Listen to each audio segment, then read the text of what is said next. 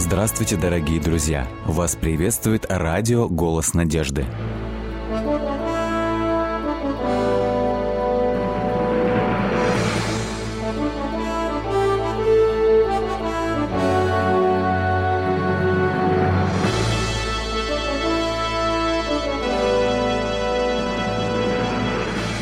Вас приветствует радиотелецентр «Голос надежды».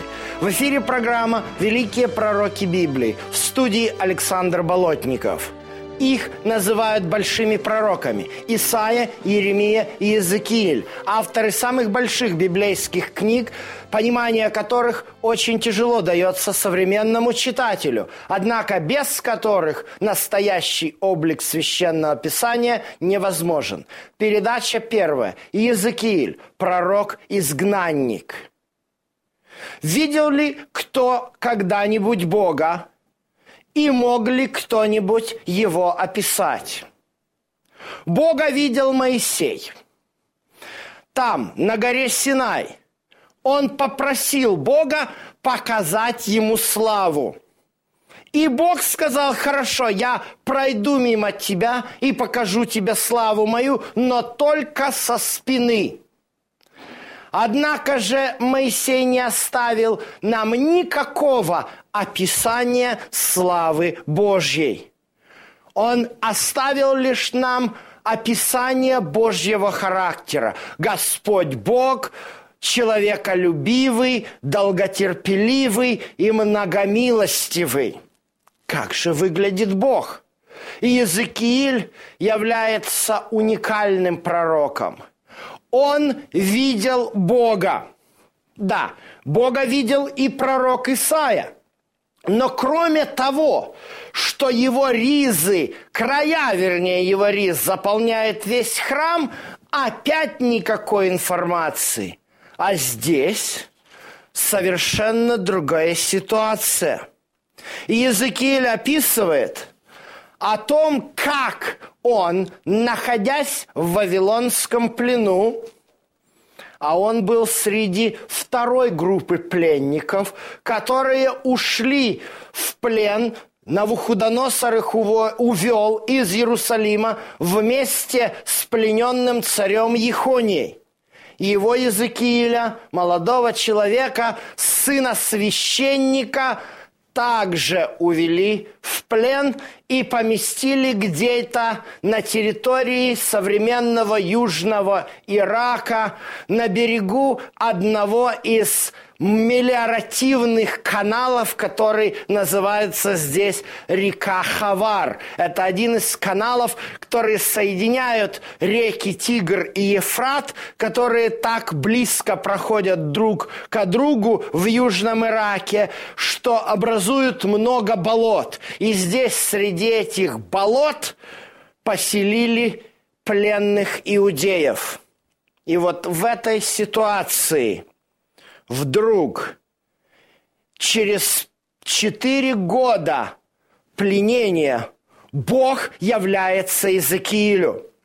«Видел я, пишет пророк в первой главе четвертом стихе. Вот бурный ветер шел от севера, великое облако, клубящийся огонь и сияние вокруг него, а из середины как бы свет пламени огня. Из середины видно было подобие четырех животных.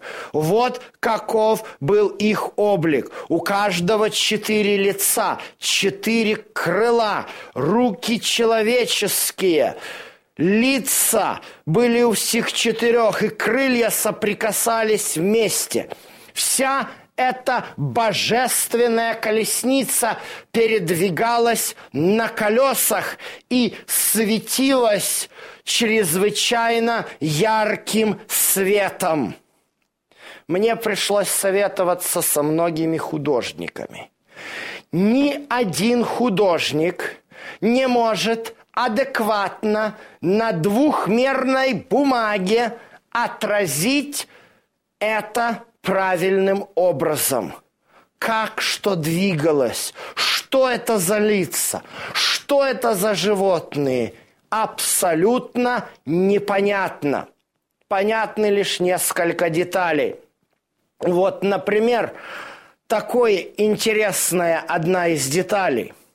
Оказывается, все колеса, 18 стих, ободья у них были полны очей. Что это за символ?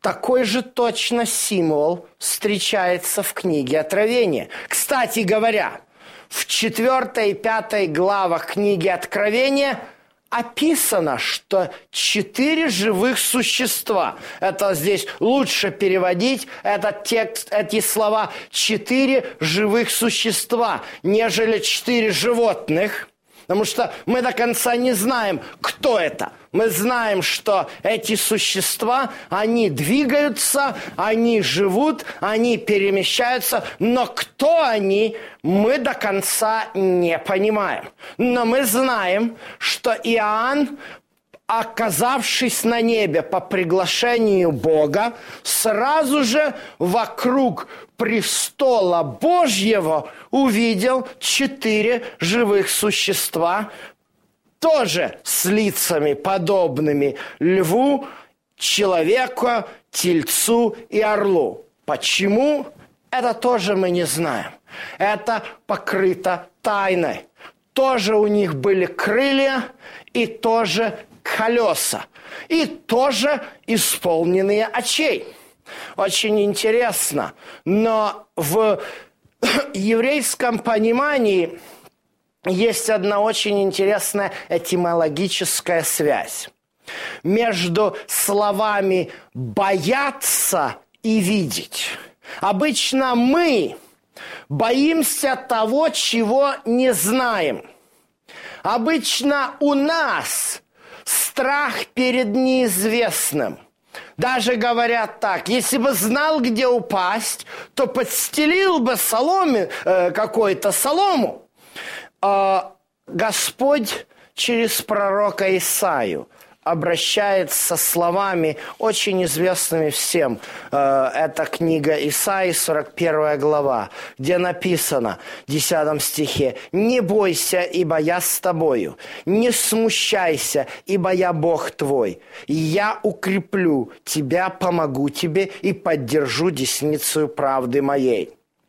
Однако же в книге притчи Соломона сказано, что начало мудрости – это страх Божий.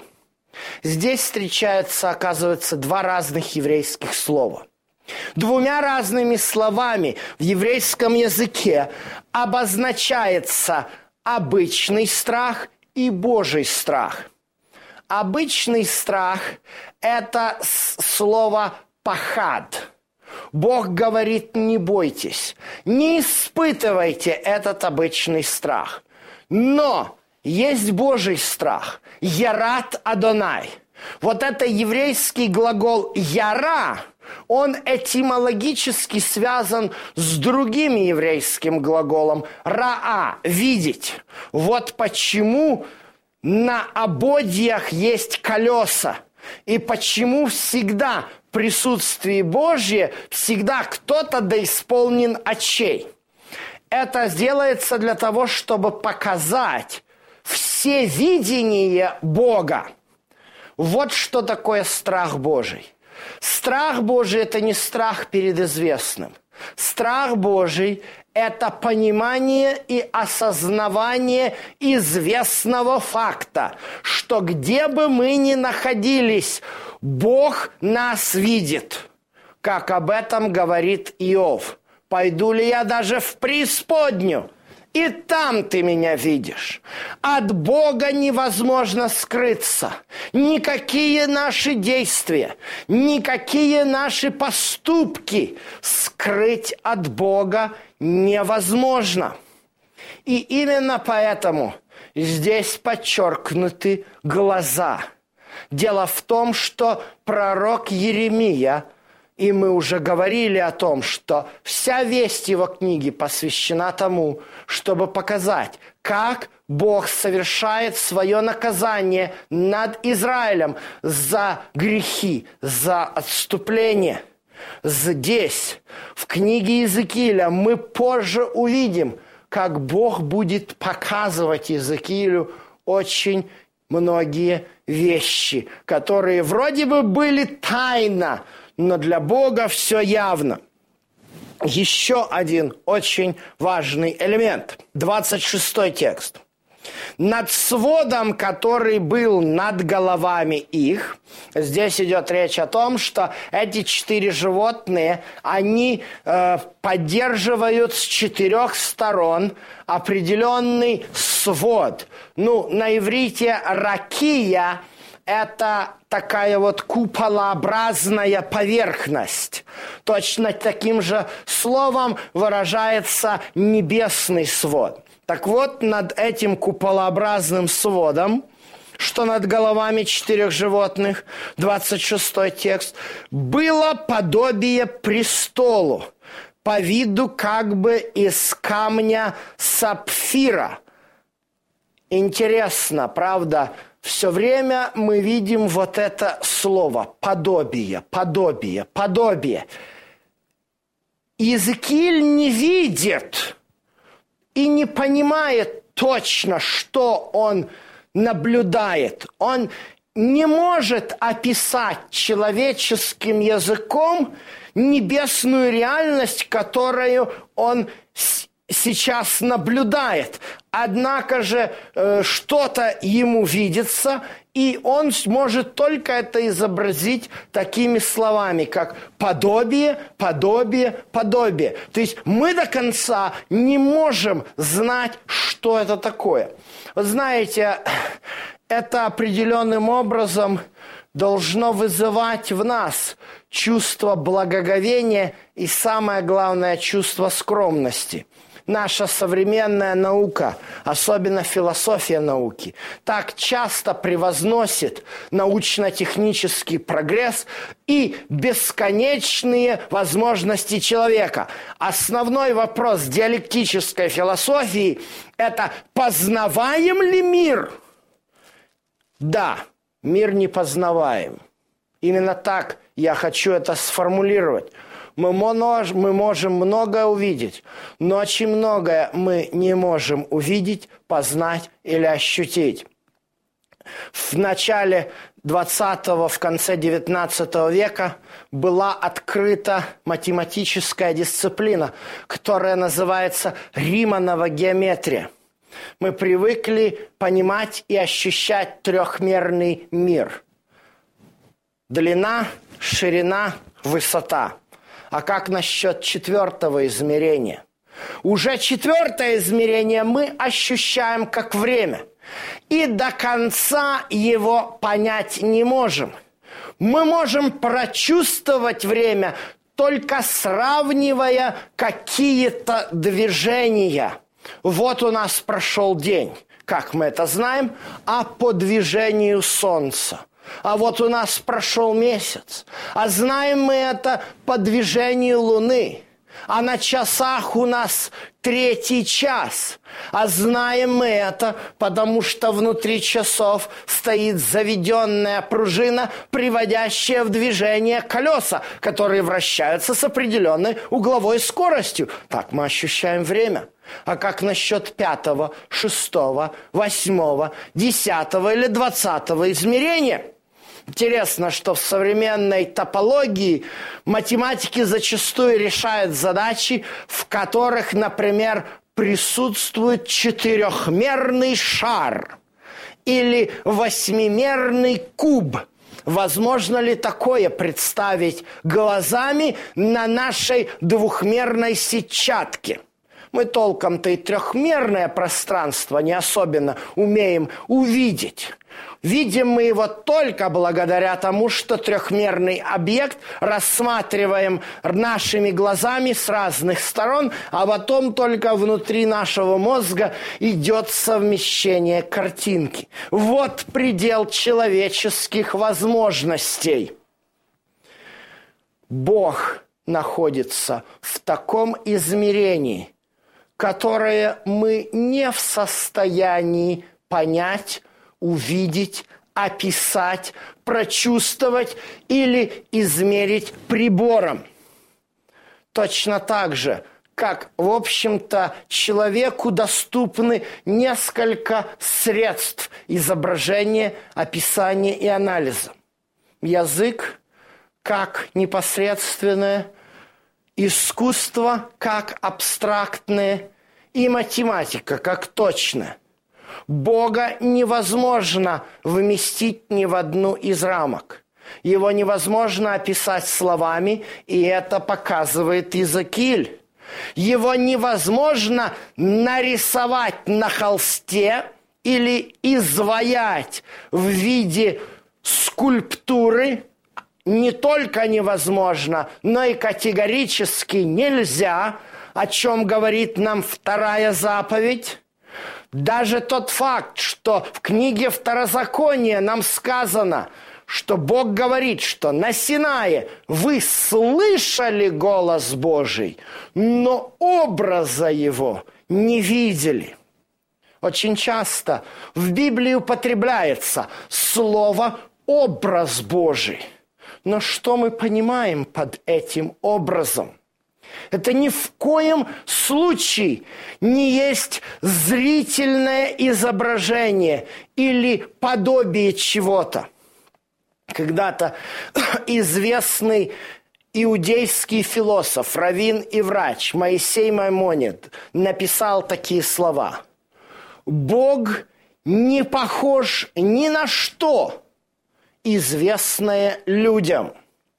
Его описание недоступно и не подвластно человеческому разуму все те элементы, которые описывают атрибуты Бога с телесной, антропоморфической точки зрения, такие как руки, крылья, глаза, ноздри, являются исключительно метафорами.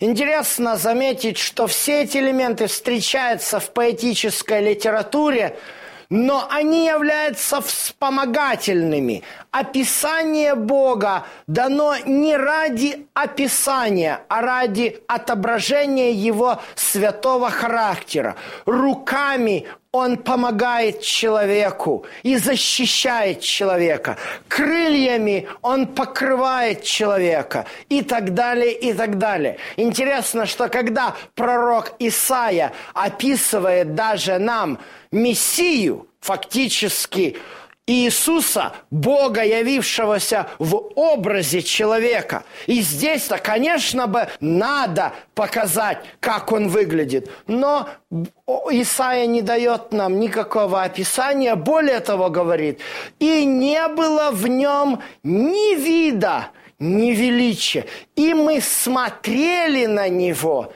и не было в нем вида, который бы привлекал нас к нему. То есть Иисус своим внешним видом, по словам Исаи, не является привлекательным, но по своему характеру именно это привлекает. Почему? А потому что Бог желает, чтобы и мы судили не по наружному, а по внутреннему. И поэтому здесь Языкиль нам описывает Бога, но это описание дается нам исключительно для того, чтобы показать ту ограниченность в средствах выражения, ту недоступность, которую мы, грешные люди, не можем до конца воспринять то небесное, те реальности, которые существуют у нас на небе. К большому сожалению, как э, мы говорили о проблемах в христианстве, где постоянно есть вот эта попытка изобразить образ Бога, но есть и проблемы в иудаизме. Так, например, в VII веке нашей эры начало зарождаться мистическое еврейское учение Каббала. Это учение, оно основывается на двух таких мистиках. Одна из мистик – это Маасе Берешит, история творения, а другая мистика – это Маасе Меркава, тайна колесницы. Вот здесь, в книге пророка Иезекииля, первая глава, они берут ее за основу и начинают исследование природы Бога и его колесницы. Однако же, когда мы наблюдаем и прослеживаем все те логические ходы, которые еврейские мистики 7, 8, 9 веков пытаются использовать, то мы видим, что, оказывается, они ничего нового не привносят. Это самая настоящая неоплатоническая философия, только изображенная и представленная в еврейских терминах. Что же нам еще может быть понятно на основании вот этого описания – мы видим здесь конкретное описание престола. Господь на своем престоле с колесами движется на землю. И это очень важно, что у престола есть колеса. Точно такое же описание дает нам пророк Даниил – который видел ветхого дня, сидящего на престоле, у которого были колеса. Бог перемещается во Вселенной. Бог – это не нечто отдаленное, трансцендентное, как это зачастую представляется в языческой религии. Ведь очень часто существующие современные формы язычества вуалируются э, философскими такими вот понятиями – частности, например, никогда, очень редко можно встретить, ну, конечно, сейчас, допустим, появляются такие течения, как, например, на Украине есть рун Вира, где люди пытаются, где э, основатели этого движения пытаются вернуться к древним славянским языческим верованиям э, Перуна, там, дождь Бога и так далее, и так далее. Э, среди американских и особенно особенно канадских э, индейцев, э, они сейчас очень любят такие течения, вернуться к истокам, к вере предков, отвергнуть иудео-христианство, которое принесли западные миссионеры с их католическими протестантскими школами, которые строились там, особенно в канадской тайге, и вернуться к вере предков. Но это редко. В основном язычество завуалировано в виде вот таких вот э, религий, как Хари Кришна, э, буддизм, да и даже тот же индуизм. Все представлено это в виде философии нового века. Но есть нечто общее во всех этих философских течениях, благодаря которому можно распознать их язычество. Когда задаешь вопрос – кто создал этот мир? Ответа нет.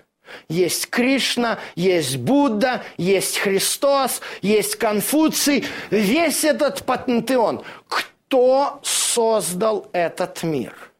Ну, этот кто-то есть, но он так далек, точно так же, как был далек две с половиной тысячи лет назад платоновский логос.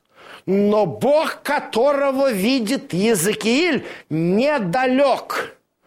Он перемещается.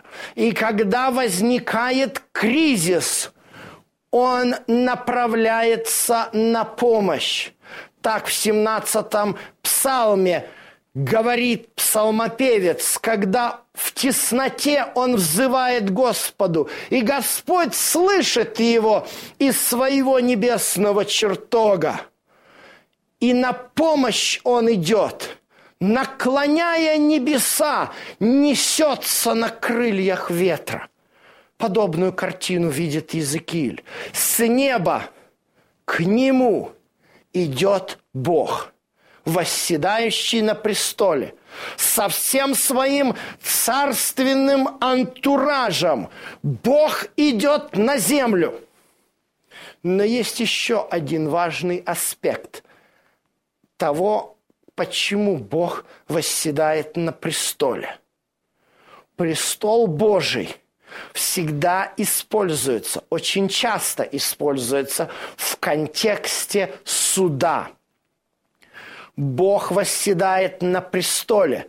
Таким его видит Даниил в седьмой главе, когда описывает ветхого днями, сидящего на престоле. Огненная река протекает перед ним, и тысячи тысяч стоят перед ним. Судьи сели – и раскрылись книги. Мы увидим позже, исследуя видение Иезекииля, что это явление престола Божьего является Божьим, является проявлением, манифестацией Божьего суда, а также Божьего спасения. Одновременно. Эти понятия нераздельны. Но пока мы видим одно. Бог идет к Языкилю, лично к нему, и будет говорить с ним.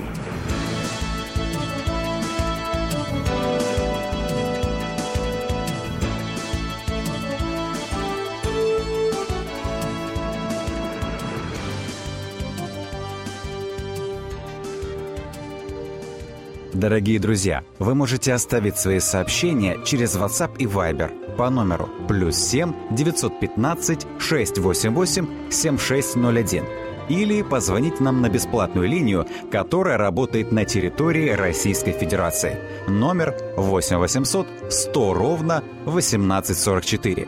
8 800 100 ровно 1844.